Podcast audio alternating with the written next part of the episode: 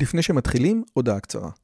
אם אתם אוהבים את הפודקאסט הזה, אתם כנראה אנשים ממש מיוחדים ומרתקים. אז אם בא לכם לפגוש עוד אנשים כמותכם, וגם אותי, וגם את רלי, אנחנו עושים מפגש עוקבים שלישי. ביום חמישי, בתאריך ה-9 למאי 24, בין השעות 7.5 ל-11.5, אנחנו הולכים לקיים מפגש עוקבים שלישי בבית שלי בנופים בשומרון. מה בתוכנית? מינגלין וכיבוד עם עוד עוקבים מרתקים כמוכם, הרצאה שלי, דיון לגבי הערוץ, ציור בסטודיו ובסוף קומזיץ ופיתות על הסאג'. הרשמה מראש היא חובה וניתן לעשות את זה בקישור שבתיאור הערוץ או לחפש את הלינק ביוטיוב. נשמח מאוד מאוד לראות אתכם. ועכשיו לשיחה. Adrian Moore is a professor of philosophy at Oxford University. He has a very, very rich uh, bibliography and CV. Uh, among other, he was a presenter of the BBC radio series A History of the Infinite. He is the joint editor of Mind, the famous paper, the famous journal that was published by Gilbert Ryle. And he has written many books, including The Infinite, Noble in Wisdom, Infinite and Faculty, Points of View, which he considered to be his most important book, Language, World, and Limit, and most recently, Gödel Theorem, a very short introduction. So, Professor Adrian Moore, thank you so much for coming. How are you today? Uh, I'm very well, Roy, and let me um, reciprocate and thank you very much for inviting me. It's extremely kind of you, and I, I appreciate this. This is quite an honor. Thank you. So before the show, I told you that there is a big problem in this discussion because I have an Israeli English and you are speaking Oxfordian English. I will do my best to speak. You will do your best to understand. And let's see if we can move on. Mm-hmm. Now, uh, am I correct? This mind was uh, uh, coined or was uh, invented by Gilbert Ryle. He was the first editor. No, that's uh, that's actually not correct. He, he he was an editor for a number of years, but um, it had um, been edited by other people before then. And in fact, one of the previous editors was um, a, famous philosopher whose uh, name is the same as mine, G.E. Moore. Um, he edited the journal for a while. So um, but but you're quite right that Ryle um, edited the journal for a long while, and it is often associated with with him. Yeah. This is the same role of Principia Ethica. Uh, yes. Yes. This uh, is a big name. Yes, uh, uh, G or no no relation. okay, okay. So I want to start. There was a very good philosopher, not a professional philosopher, named Bryan Magee. He passed away recently, and he was a great advocate of philosophy mm-hmm. for the public. I think a British version of Will Durant. And in his autobiography, he kept saying that it is almost mandatory for any modern philosopher to be equipped with modern science, quantum physics, math. And he said that in his first uh, conversation with Bertrand Russell, Bertrand Russell said the very same thing that you cannot be a modern philosopher. And this was like, I think, 60 years ago, without knowing what modern math is all about, what modern physics is all about. And I think that this is not by chance that Russell and Wittgenstein and Karl Popper, to name just a few, were also trained in the science, not only in the humanities. Now, you wrote a book about the infinite, and our book today that we are going to discuss is going to be about Gödel theorem. And Gödel theorem is a math sentence. So we are going to discuss something from the theory of mathematics, but you're a professor of philosophy. Mm-hmm. So could you please elaborate on the necessity to learn or to learn science and humanities to write something about humanities? Uh, yes. Um, I myself uh, think of philosophy as a humanities discipline.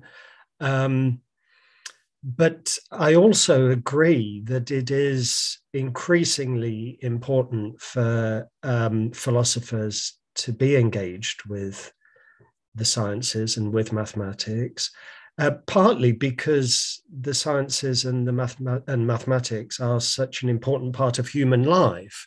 Um, if philosophy is concerned with what it is like to be human, then at least indirectly, they're going to be concerned with sciences and with mathematics as well, because those play such a, a significant role in our lives.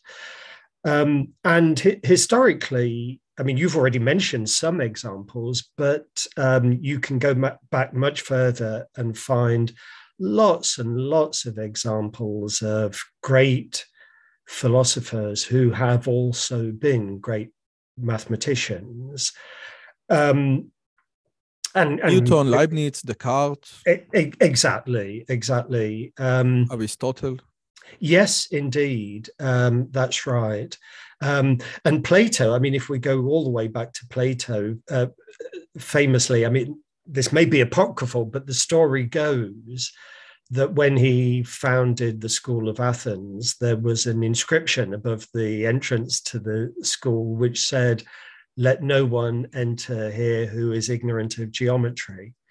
So philosophers have always thought that maths was important. But um, I mean, if we think specifically about mathematics um, as opposed to the empirical sciences, um, there's no doubt that um, it has a lot in common with philosophy anyway, um, because of the way in which both of them encourage a kind of abstraction, thinking in abstract terms, thinking in terms of structures, um, which is as significant a, a, component of philosophy as it is of mathematics. So the very methodology is is is often very similar. I mean, both of these disciplines involve sitting in your armchair and thinking very hard. um, so, you know, neither mathematicians nor philosophers go out and get their hands dirty in the way that other practitioners of other disciplines do. They've got a lot in common, and also um, there just are a lot of really, really interesting philosophical questions about mathematics. So um, there are always going to be philosophers that have a particular interest in the philosophy of mathematics. And as it happens, I'm one of those. I mean, I am a professional philosopher, but one of my main interests is the philosophy of mathematics.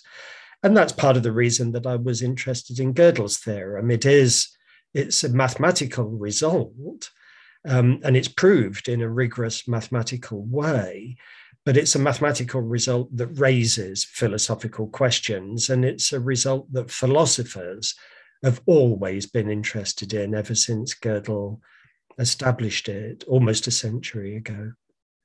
It is like the hitchhiker guide to the galaxy where the ai system say okay the meaning of the universe is 42 and then you the philosophers need to write about what does it mean exactly okay? postulate about this because gödel said yeah. something profoundly important about math that we mm. cannot have and we are going to cover it later on but you say okay but if i take gödel theorem into the theory of knowledge what does it mean okay what are the implications of gödel theory in the real world or the world of philosophy.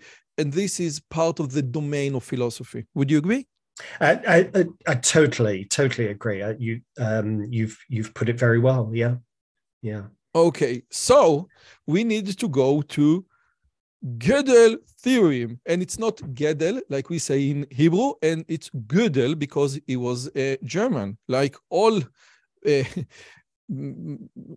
I think most of the most of the mathematicians for in I don't know in the 19th century came from Germany. We mm-hmm. had David Hilbert and we have many, many others, and Kurt Gödel was one of them. And what we want to do, and I want to state it up front, we want first to explain, even to a non mathematical audience, A, what is Gödel theorem? We know that he has two sentences. Are we going to cover just the first or the two? What is the theorem in general? And B, which is more important in my opinion, why does it important? Okay. Mm-hmm. So with your permission, can we start with what is Gödel theorem? Good. Okay. Um, I think it may help if we begin by thinking about uh, geometry. Um, Gödel's theorem is not a theorem about geometry, but but I hope to explain um, why that's a helpful starting point. Um, a lot of people, when they study geometry, um, and in particular when they study it at school, study it in a, a, an axiomatic way, what, what's called an axiomatic way. Um, and this goes right the way back to um, a great Greek uh, mathematician, Euclid. Exactly, there it is, Euclid's Elements. Um, and what you find in Euclid's elements is, is what's called an axiomatization. And what that means is that he starts with some absolutely fundamental principles, um, which um, uh, often called axioms. That's where the word axiomatization comes from. Some fundamental principles that, that he says he's going to take for granted. So, for example, um, here, here's an example of one of his fundamental principles. Um, between any two points on a plane, there is a straight line. I want to show the audience yes. that, that the postulates or the axioms are we have just five. Yeah. And they are very, very narrow. For example, what you said, and to produce a finite, a finite straight line continuously in a straight line. If you have a straight line, you can continue the straight line, and mm. that all right angles are equal to one another. So we start with those five postulates. The fifth is a little bit tricky, but we start mm-hmm. with the five postulates, and all 13 books of Euclid geometry rise from those five postulates. If we can agree on those postulates, mm-hmm. then we can move on. And as Bertrand Russell said, when I was first introduced to geometry, when I was first introduced to geometry by my brother, he told me, I said, yes, but prove me those axioms. And he said, shut up. If you want yeah. to continue, just yeah. get the axioms. Yeah. Exactly. Um, uh, that's that's uh, very well explained, Roy. So that's uh, that's right. I mean, what you've got there are some very, very, very fundamental principles that that can't themselves be proved, um, or that Euclid does not attempt to prove.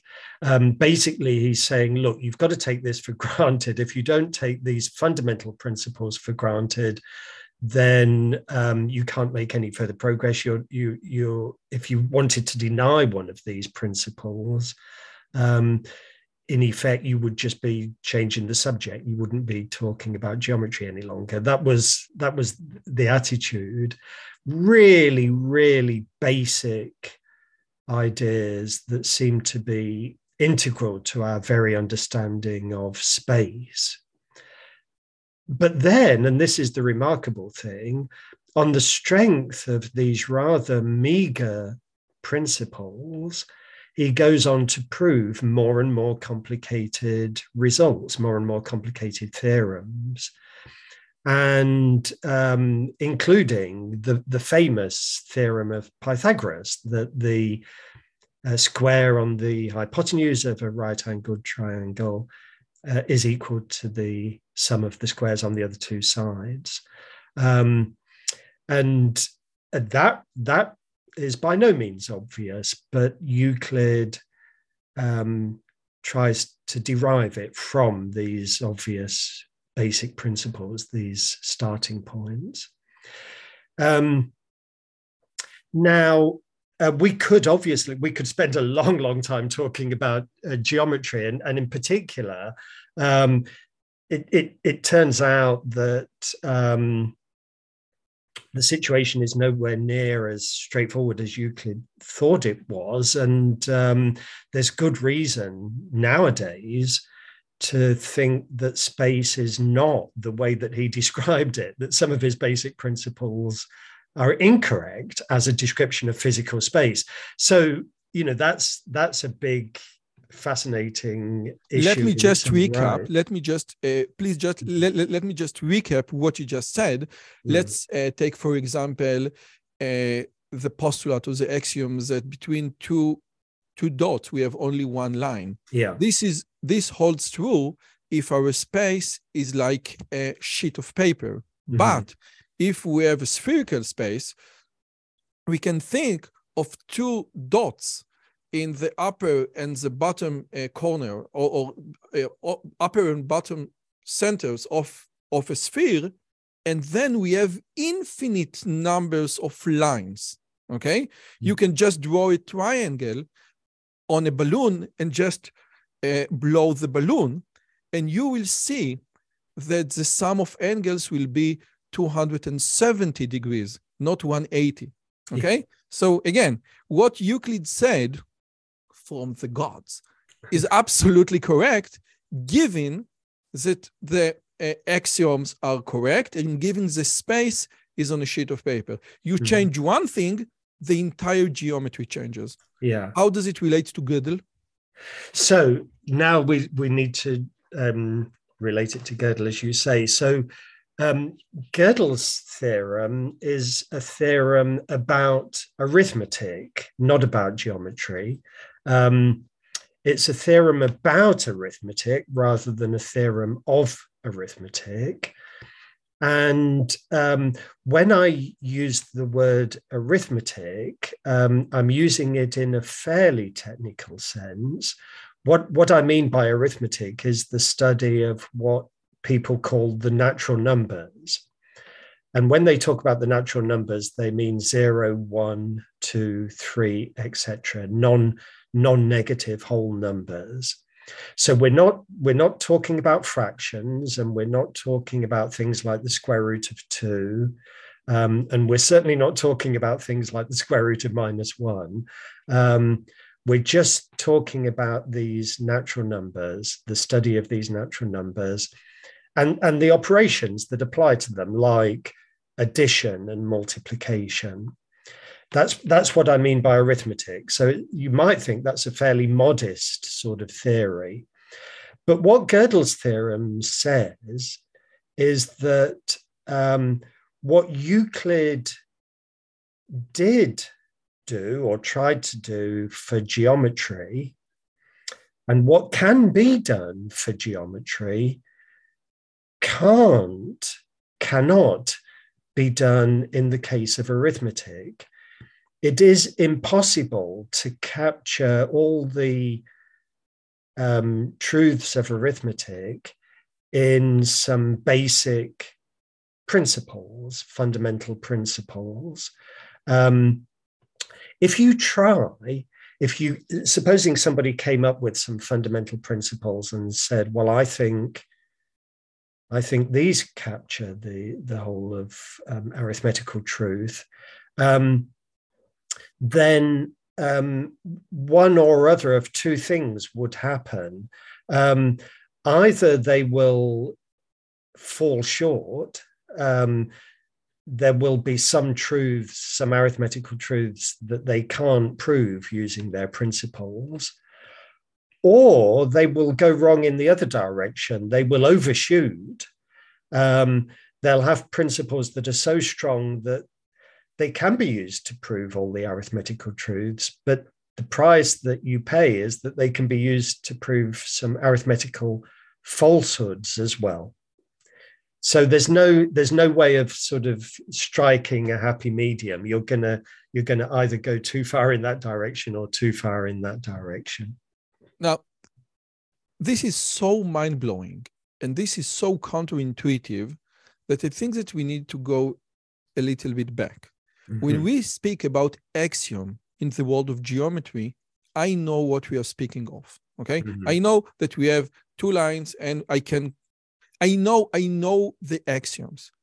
But when you speak about axiom in the world of arithmetics, and I think that you geared toward Peano arithmetic, but I don't know if, if this is the right time to insert it. Could you please give me an example of such an axiom? Because we don't learn arithmetic, we learn as in kindergarten. And in kindergarten, I have one candy and you have one candy. And if I take your candy, I have two candies.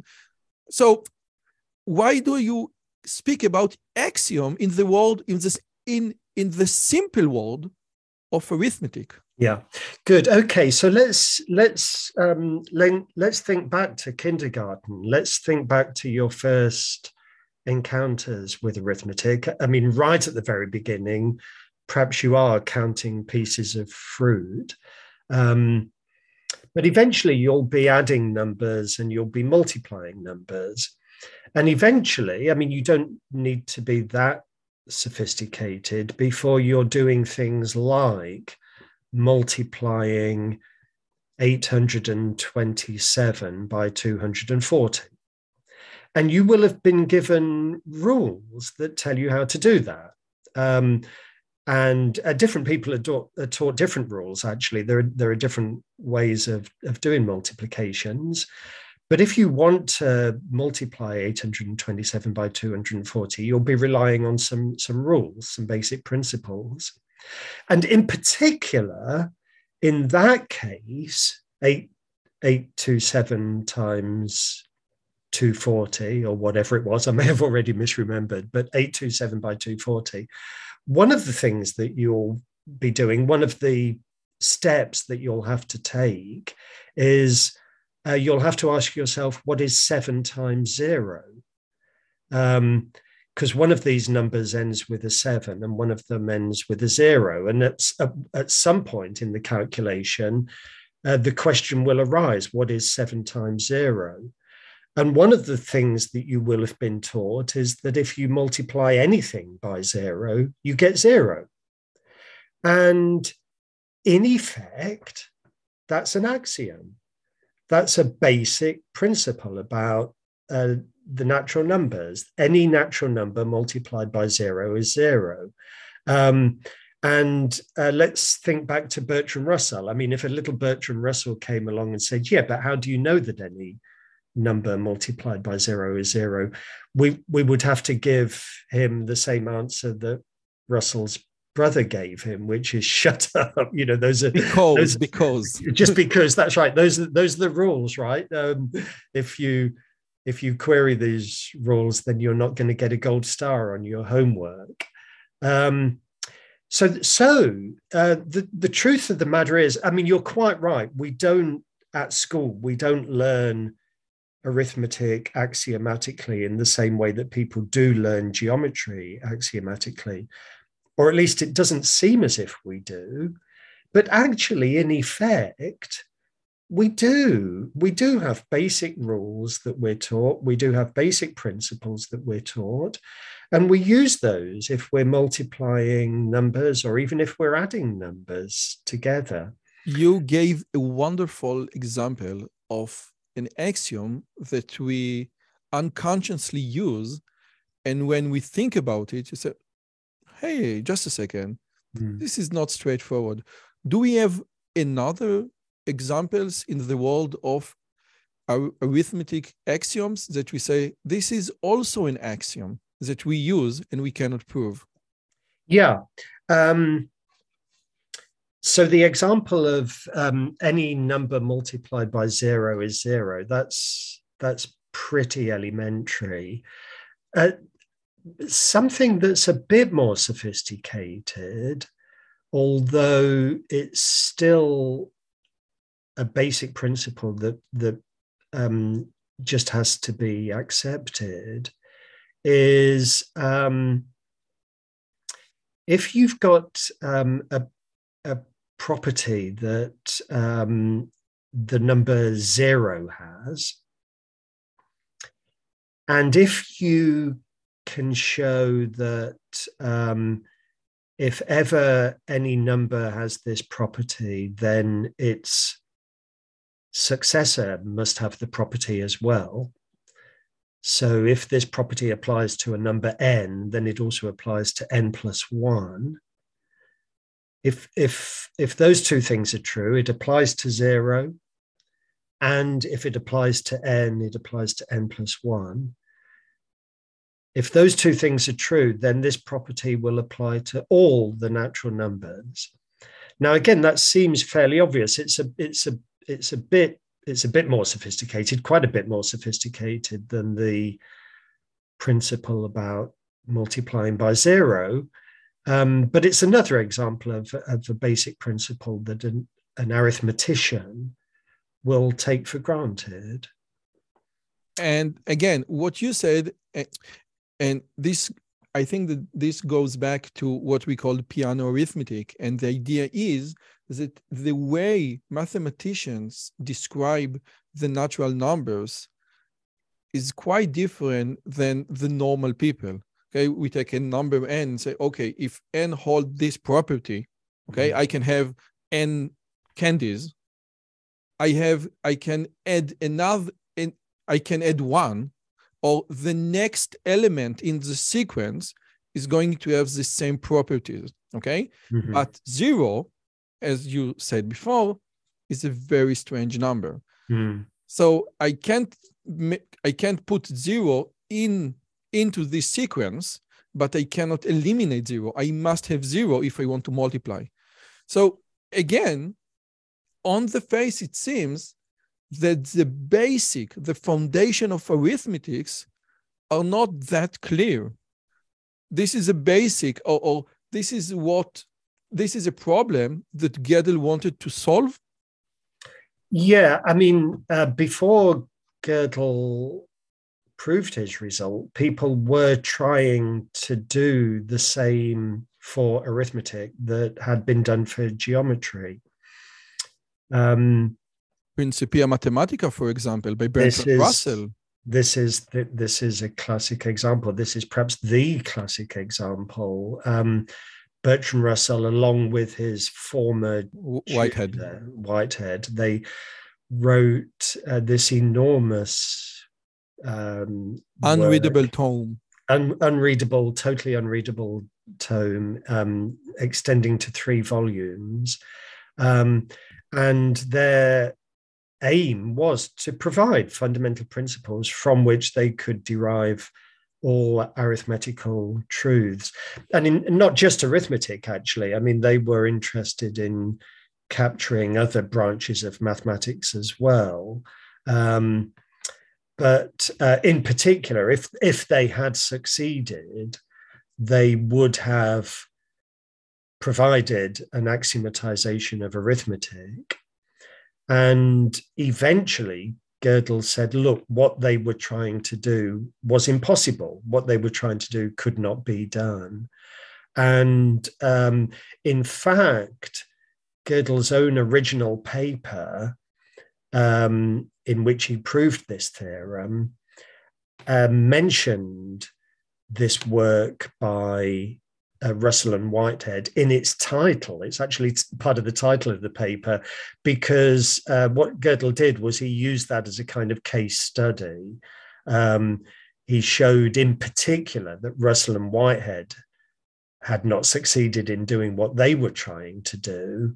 Um, but um, he showed it in such a way as to rule out the very possibility of doing what they were trying to do. Um, so it wasn't it wasn't just that they themselves had slipped up; that the whole project was doomed to failure. Okay. So the idea of the entire uh, project of Russell and Whitehead was to establish arithmetic and math in general on solid foundations. Yeah. And they wanted to do it based on logic because we know logic is true. If Yeah. all humans are, im- are mortal and, so, and Socrates is a human, then Socrates is immortal, etc. But more precisely, they wanted to extract arithmetics from set theory or type theory, as Russell called it. And they Mhm. say, okay, we can we can treat the number two of the in Hebrew we say group, but group in in other contexts in in English is like chavura, so it's a different thing. But we can look on all the groups of uh, or all the groups that have two elements, etc., etc., etc., and then try to build an enormous logical building, but then something is missing. What about the group of all groups that doesn't that don't include themselves in the group? Yeah. okay the the liar paradox and then we see mm, the foundations are unstable Mhm. and what gödel said uh, almost 25 years later he said this is not because russell wasn't a smart man enough this is because this project is impossible Yeah. you can't rely you can't build solid foundations Yeah. for arithmetic Uh, good. Yeah. Uh, uh, so again, what you've just said is excellent, but I think we have to. There's a crucial distinction that we have to draw. Um, we have to draw the distinction between uh, providing arithmetic with um, an axiomatic basis, and on the one hand, and on the other hand, the very specific way in which Russell and Whitehead tried to do that. Now, as it happened, I mean, everything you've said is is is right. As it happened, what they tried to do was they tried to provide it with a basis in set theory, um, and they uh, tried to define arithmetical notions in set theoretical terms. Now, it's important to realize that that was not the problem. That wasn't the problem. Um, I mean, that was the particular form that the project took in their case, but that wasn't where it went wrong. What Gödel showed was the problem was trying to provide an axiomatic basis at all. So suppose that uh, Russell and Whitehead had not been interested in reducing arithmetic to set theory, or suppose they hadn't wanted their axioms to be fundamentally logical. Suppose that they were prepared to accept that arithmetical notions can only be understood in arithmetical terms. Even then, the project was doomed to failure. And that was so that's what Gödel showed. You, you can't um, provide arithmetic with an axiomatic base at all. It's not just that you can't do so in set theoretical terms, you, you, you can't do so full stop. Thank you so much. Again, every other direction they would have taken Mm. would also failed. Yeah. This is what you said. Yeah. And, and so, what is the fear? I, I uh, the fear is that the calculator, my calculator, tomorrow morning will produce a different result than what it, produced yesterday. No, the fear is that we cannot be precisely sure 100%. And we thought that in math, we can. Math was the queen of sciences, Yeah. not like um, metaphysics, the real queen of sciences. Yeah. Um, a- again, I, I, I think I would want to draw a distinction between um, questions about um, what we can lay down as principles of proof and questions about what we can be certain of. So it may be that we can devise principles for arithmetic that are absolutely certain. Maybe. I mean, this is now philosophical, uh, a philosophical question rather than a mathematical question. Um, who, who knows? Who knows what counts as certainty? But perhaps we can be certain that any number multiplied by zero is zero. Um, I mean, perhaps we can be certain of that because that's just one of our rules. I mean, that's a little bit like maybe that's a little bit like saying that the bishop moves diagonally in chess. You know, maybe it's just a game that we've invented. Who knows? I mean, these are really, really, really deep philosophical questions, um, and philosophers disagree about them. Um, but but in a way, all of that is separate. We can put all of those questions to one side, uh, whether there's certainty or not. The fact is that um, the principles that we lay down are not going to be strong enough to do everything that we want them to do unless they're so strong that they include some mistakes. That's that's the problem. Now let's go back to your pocket calculator. Um, i mean I, you raised a really good question. What what's the worry? Is the worry that my pocket calculator will start giving the wrong results? Um, no um, there's no reason to think that your pocket calculator is going to start giving the wrong results. What is true is that your po- pocket calculator is incredibly limited. Um, it, I mean, it does a hell of a lot, but there's also a hell of a lot that it can't do. Um, you can get it to add m- numbers for you. You can get it to multiply numbers. Um, the numbers had better not be too big um, I mean, if you've got two really colossal great numbers, uh, your pocket calculator is not going to be able to multiply them because you can't even fit them on the screen. So it's limited. And also, the other thing that your pocket calculator can't do is it can't establish uh, general truths about natural numbers like the truth that there are infinitely many primes. Um, I mean, it's a well known result that there are infinitely many primes, and, and that has been known since Greek times, and that can be proved. But that's not something that your pocket calculator can prove. Okay, no, but again, the pocket calculator, I think, is a good example of what is the big importance of Gödel theorem. It's not about, it's not physics in, in a way that tomorrow morning we will have a new experiment that will deny the theory of quantum gravity or quantum mechanics. Right. Mm, this is something completely and into, inherently different. Mm-hmm. We know, we know, just a second. We know that this is truth. But what you said, if our theory is complete, it is inconsistent and in plain english it contains error. Yeah. So i don't i can't separate it. I'm so strong but i can't separate truth from from from falsehood. This is one. And if i want to say no no no no no. I can't accept false. I just want truth your theory will not be complete. You exactly. need to choose between yeah. complete and inconsistent. Yeah.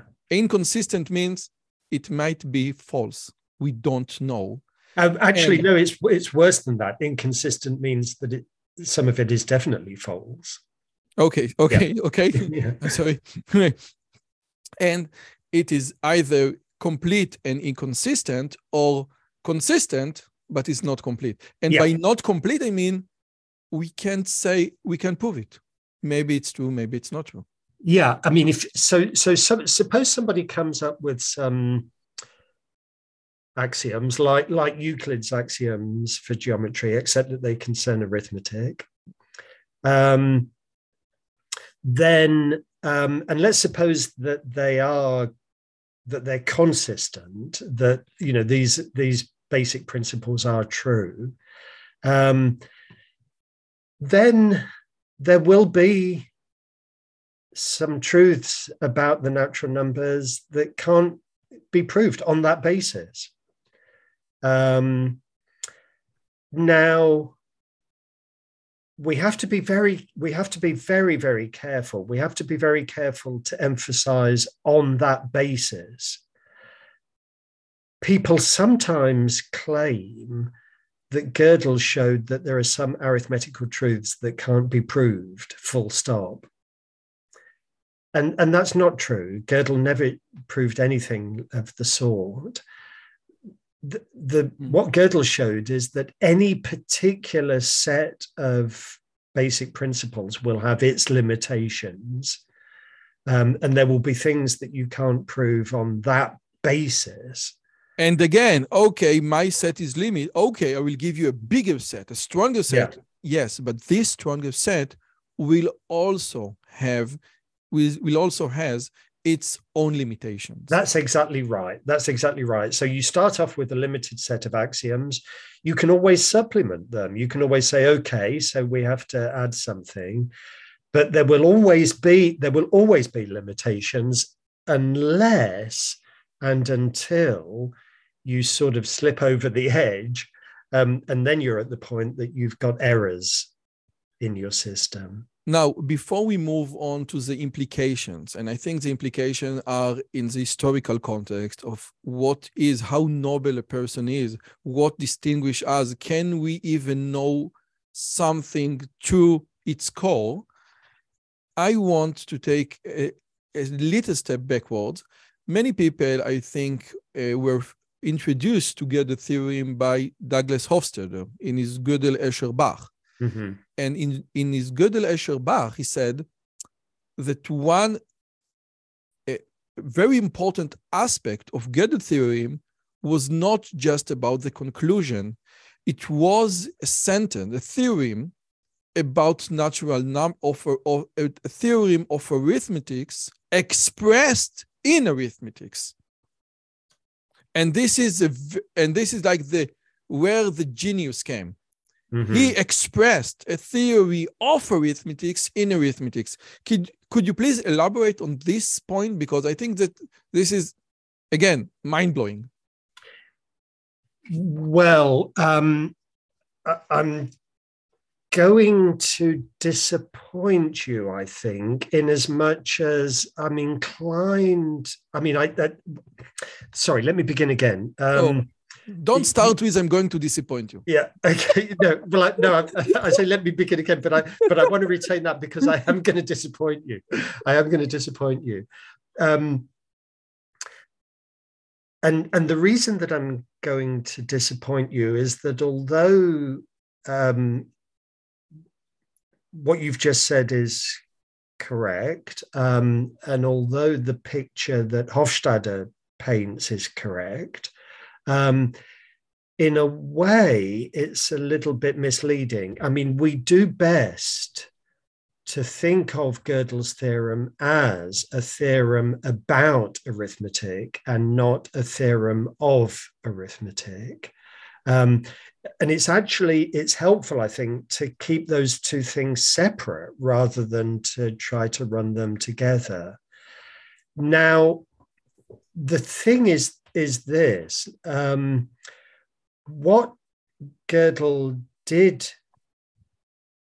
show as part of proving his result is that um, when we make certain claims about arithmetic, they can correspond to certain claims about natural numbers, certain claims in arithmetic. Um, I mean, roughly speaking, what's going on here is that you can assign numbers to uh, expressions and formulae that we use in arithmetic. And when we make claims about those expressions, we can sort of cash them out into corresponding claims about the natural numbers. And that's crucial to Gödel's theorem. And that's the sort of thing that Hofstadter is keen to emphasize. And people uh, in seminars in the math departments are totally obsessed with. But to the general publics, the most important idea is not this this great cool neat trick about how he uh, how he hacked it, but mm. what is the theory? Yes. Yeah. Okay. And I think as far as that goes, um, it's it's overwhelmingly more satisfactory to keep these things separate than it is to run them together, to, to distinguish carefully between a theorem about arithmetic and a theorem of arithmetic. And what Gödel's theorem is, is a theorem about arithmetic. Okay, so let's go to the implications, but I would want to start with the historical con context. And the 19th century was a very, very arrogant century. You know, uh, religious re religion is uh, nonsense. We have one, uh, we are uh, one century after the Enlightenment. Voltaire Voltaire hated the church, and Will Durant said in Story of Civilization that one century after the Enlightenment, hating the church was translated into hating religion.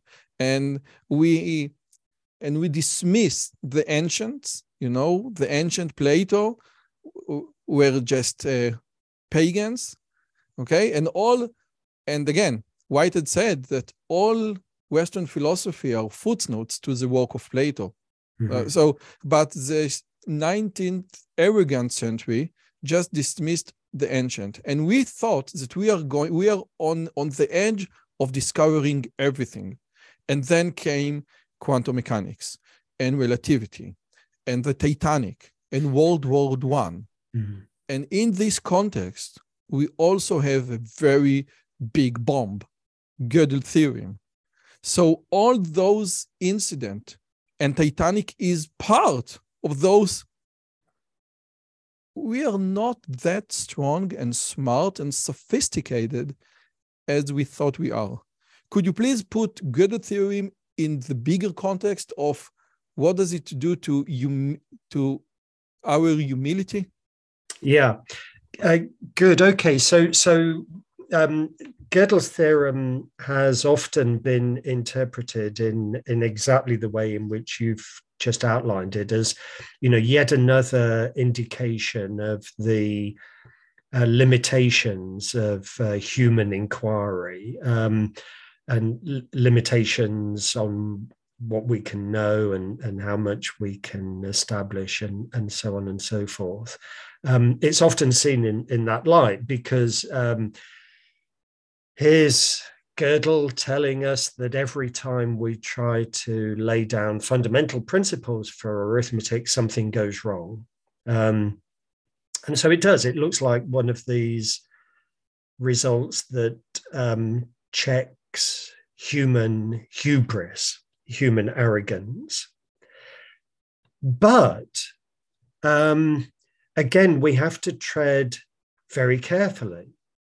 And um, there is a whole school of thought um, which Hofstadter discusses in his book um, due to, um, in particular, John Lucas and Roger Penrose, a famous philosopher and a famous mathematician. A whole school of thought according to which we have to draw the very opposite conclusion that actually what Gödel's theorem does is show us something about the power of the human mind, not the limitations of the human mind. The intuition, the power of intuition. The, yeah, and and the idea is that um, actually Gödel's theorem shows that um, we human beings can do something that no computer can do, for example. So if you had a computer, uh, or I mean, we were talking earlier about a, a pocket calculator, but it could be a more sophisticated version of the same thing, a computer that was programmed to prove mathematical um, theorems, and in particular theorems of arithmetic, um, it would have to work with some basic principles and rules. It would have to work on the basis of an axiomatization. And Gödel's theorem shows that there would therefore be um, a problem for it. I mean, either there's stuff that it can't prove, or it contains some errors. That's that's what Gödel's theorem shows. But Lucas and Penrose say what the computer can't do, we can do. The computer can't go past its own program, but we can look at the program and see how it needs to be supplemented. Um, and admittedly, if we supplement it, the same problem will kick in again. But we always can supplement it.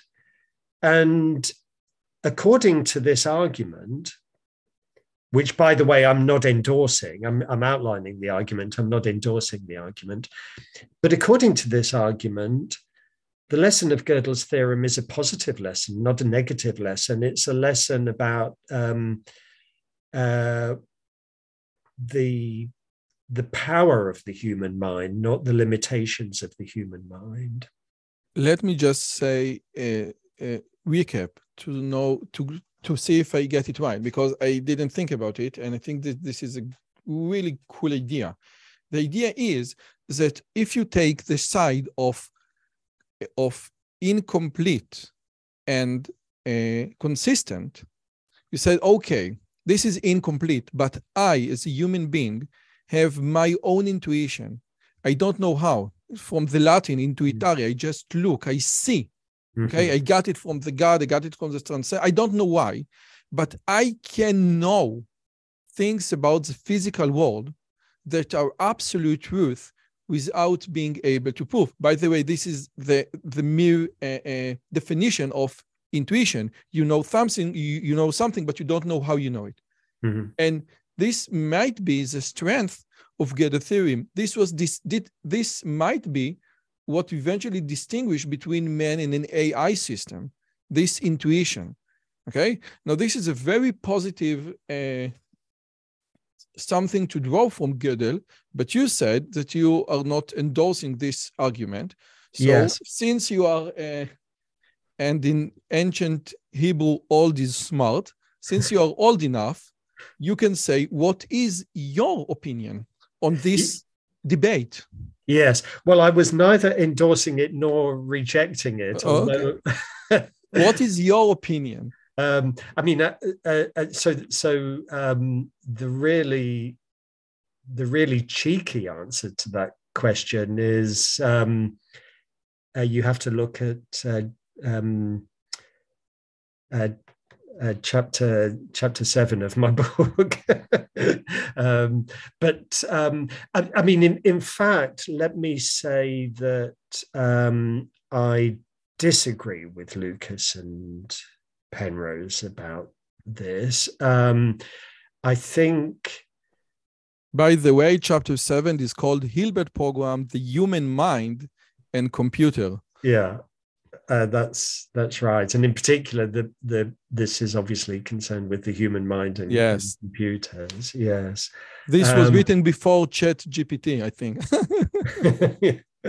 um, yes, um, but um, so I disagree with I disagree with them. I think for various reasons they may be underestimating what computers can do.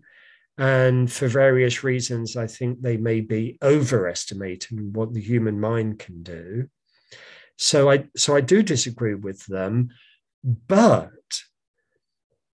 even so, I also would want to echo what you just said about how um, Gödel's theorem does reveal the power of the human mind, which is what L- Lucas and Penrose think. I mean, to that extent, I agree with them. Um, we can see how to supplement our incomplete axioms. Um, and it does involve a kind of intuition. And um, I mean, there's a kind of intuition involved in laying down those axioms in the first place. You know, let's go back to the question that we raised earlier. Why are we so sure that any number multiplied by zero is zero? That's a fascinating philosophical question in its own right. Um, but something similar um, entitles us to um, supplement our incomplete axiom system in a particular way. Um, and it is remarkable that we can do that. and that's where the really difficult philosophical questions kick in, it seems to me, because obviously there's an issue about how we how we do that. What what is the what is the mechanism at work here? How does the human mind work? How does the human mind tune in to mathematical reality? Now it seems, uh, according to what you said, mathematical reality that if you just you know write on wikipedia philosophy of mathematics you have many school of thoughts yeah one of them was formalism mm-hmm. that that math is just a set of statements now if we have statements that we know to be correct to be true but we can't uh, but we can prove maybe formalism. And in this article, they said that Gödel theory is uh, strikes at at Hilbert theorem. Now, if Gödel is correct, we can say something about the meaning of math. Maybe math is something else that you have like real, I don't know what this word means, but real mathematical entity, mm. and you have like intuitions. And what is uh, your take about how does the theory of Gödel correlate with different school, schools of thought of math? Yeah, well, uh, you're right. There is this school of thought which is called formalism, whereby mathematics is just concerned with man- manipulating formulae, and uh, they don't actually refer to anything independent of them. And uh, there are a lot of people that subscribe to that view in the philosophy of mathematics, and a lot of people that are opposed to that view. One of the great controversies in the philosophy of mathematics. Now, my own view um, is that Gödel's theorem doesn't really help us with that debate. Um, I don't myself think that it tells against formalism because the formalist can always say that um, what their axioms are are just formulae. And what they're interested in is what you can derive from those formulae. And if there are certain things that are left open by those formulae, then you have to, and you want to settle those questions, you have to add new formulae. But the formalist can still think that what you're dealing with fundamentally are formulae. I don't think the formalist need be threatened by that. And the question how you decide what to add obviously is an interesting one and and and does raise some difficulties for the formalist but it it's an interesting question that raises difficulties for everybody. I mean it's not a special problem for the formalist. So i think we have to be very very cautious about assuming that gödel's theorem is going to help settle any of these questions in the philosophy of mathematics. Now Gödel theorem was introduced in 1930s approximately, and you you in in the first uh, page of your book you mentioned this uh, date, and we are almost 100 years after. Mm-hmm. In your opinion, what has been changed in the world of math or philosophy because of this theorem? Did we stop investigating certain directions because Gödel said, no, this is a no way zone? What do you think happened um, 100 years ago eh, after? Yeah, well, um, there's been a continuous philosophical discussion about the theorem of, of the kind that we've been engaged in. Um, there were these arguments due to Lucas and Penrose, um, which have been debated and challenged, and that discussion carries on. Um, from a purely mathematical point of view, um, I think, again, we probably do well to look upon Gödel's theorem as opening doors rather than closing doors. Um, it, I think we can view it in a positive light rather than a negative light. Um, he, it is true that what he proved was um, something about limitations, limitations of the axiomatic method. But actually, um, that in itself had positive repercussions um, because there were cases where you could show that you were able to do something with a certain set of axioms that you wouldn't be able to do with a weaker set of axioms. Um, and because of Gödel's theorem, and that in itself becomes your way of recognizing that they are stronger axioms. And so there are a lot of results of that kind where you, because of Gödel's theorem, you're able to show that one particular set of axioms is more powerful than another, or stronger than another. Um, and uh, after Gödel established his result, there were lots of examples of mathematicians applying it in that way. Um, and also the very techniques that he used. I mean, we were talking earlier about how he um, translated statements about formulae into statements about natural numbers and showed that statements about formulae could be recast as statements about natural numbers. Um, now, those are uh, that's a matter of the techniques that he used, but those techniques have proved incredibly powerful and incredibly useful to mathematicians, and they've been applied extensively. In... Let me let me ask you one thing. You said in, in an interview that one of the two philosophers that influenced you the most was Immanuel Kant. Mm-hmm. And Immanuel Kant spoke tremendously about the importance of math. He said that all mathematical sentences are analytically are synthetically priori. In, in fact, they we don't need experience to confirm them, but they tell us, they tell us something new on the reality world.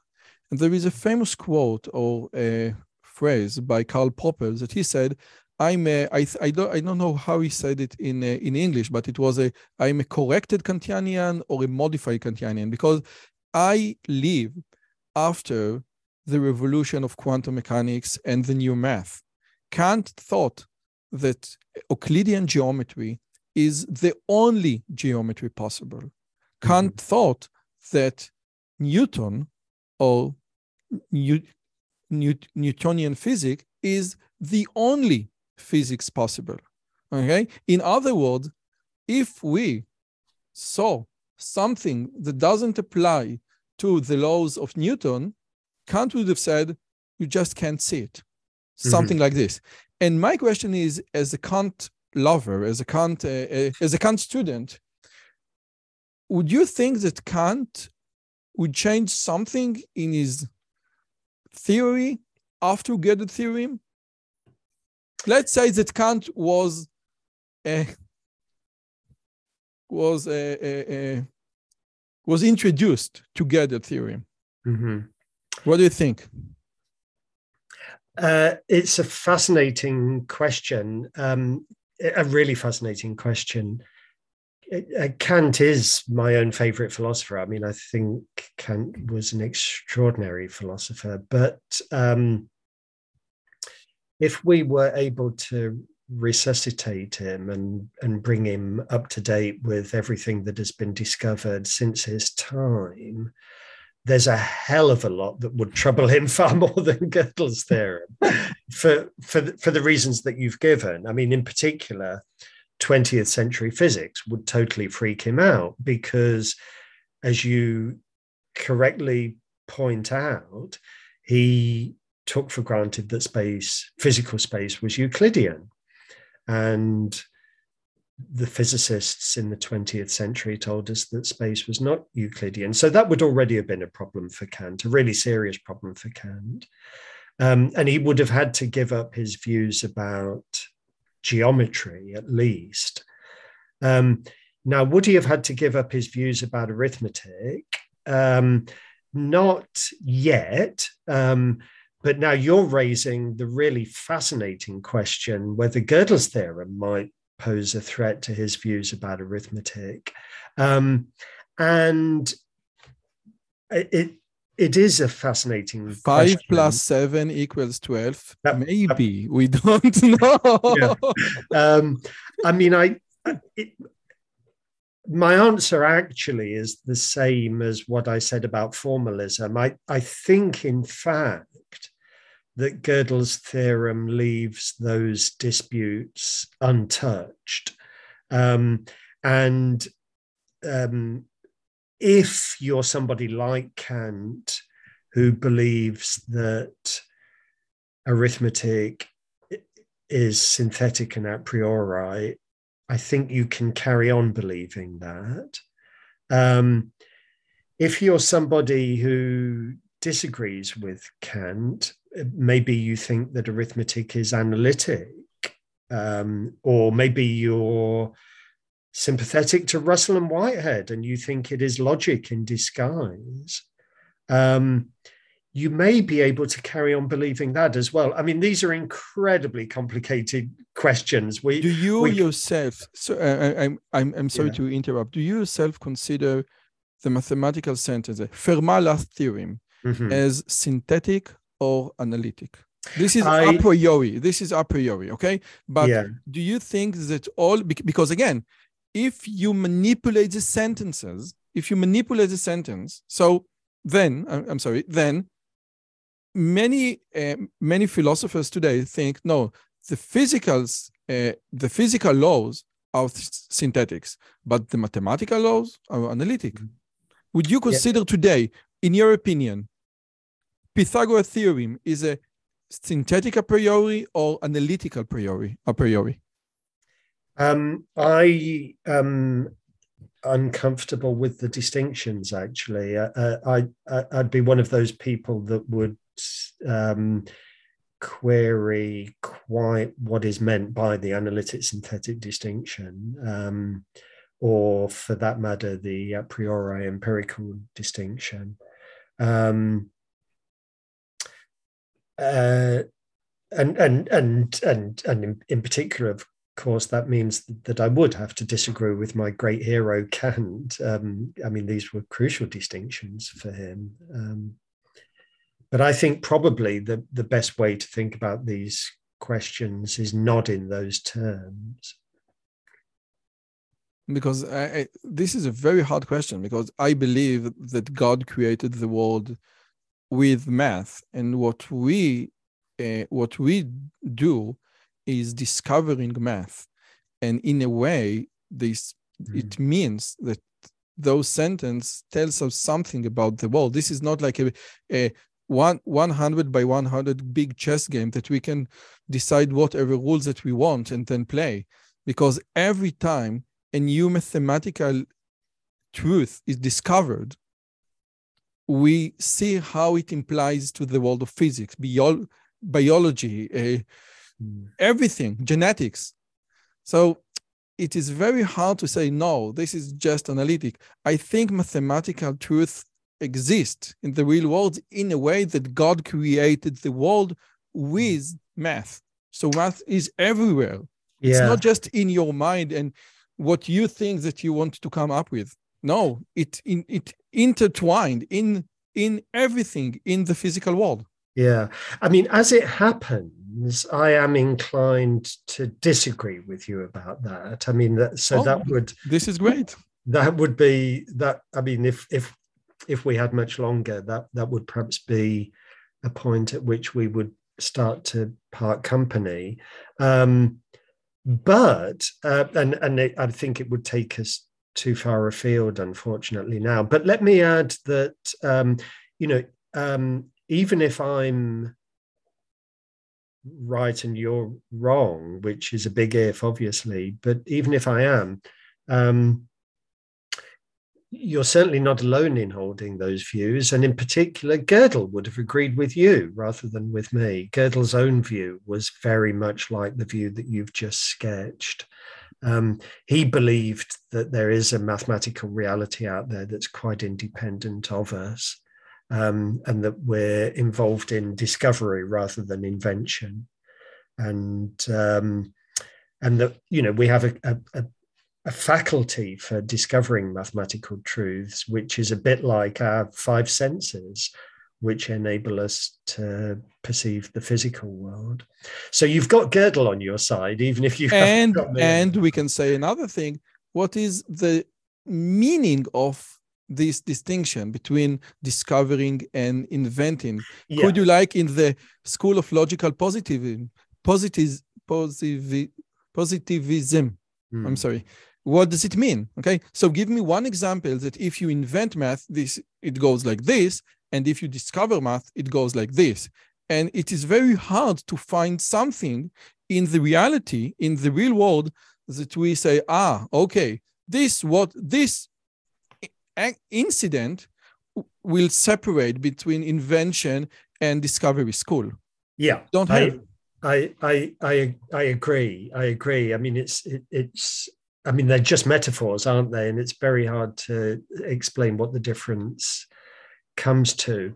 I mean, I think the the the best way of teasing out the disagreement here, if there is a if there is a disagreement, would be um, by thinking about how we would react if we came across aliens yes who did mathematics differently. Um, uh, so suppose these little green men land and, and, they're sophisticated enough that we can start to communicate with them. Either we learn their language or they're able to learn um, english let's say. Mm. and um, we we we find that we have a lot in common with them, but we also find that we there are a lot of differences. And in particular, it turns out that their mathematics is strikingly different from ours, um, and perhaps even looks incompatible with ours. Um, but until such alien comes, uh, yeah, yeah. we can see debate. But as my friend uh, said one uh, once, the best proof that super intelligence creatures uh, exist in in in the universe is that they choose not to go here not to come visit okay? This is most now adrian first thank you so much for your time. It was i i don't have another uh, adjective beside mind-blowing but it was really expanding the mind. In your interview you said something that i highlight because i i love so much those parts of the interview and it was what is or what was your writing routine? Because you write many many books and you are editor of a of a philosophical journal and you said it is just as has always been pretty rigid. In fact during a lengthy period of sustained writing my routine is not unlike that of a typical 9 to 5 job. I'm liable to start at the same time each day early to mid morning and to finish at the same time each day late afternoon to early evening with a break for, for lunch. My graduate friends often used to tease me for putting my pen down at precisely 6 p.m. because you are a, a Kant student, yes? yes. no matter what stage. Well, I was in my writing, even if I was in the middle of a sentence. Could you please say or give uh, some tips to people who want to write more?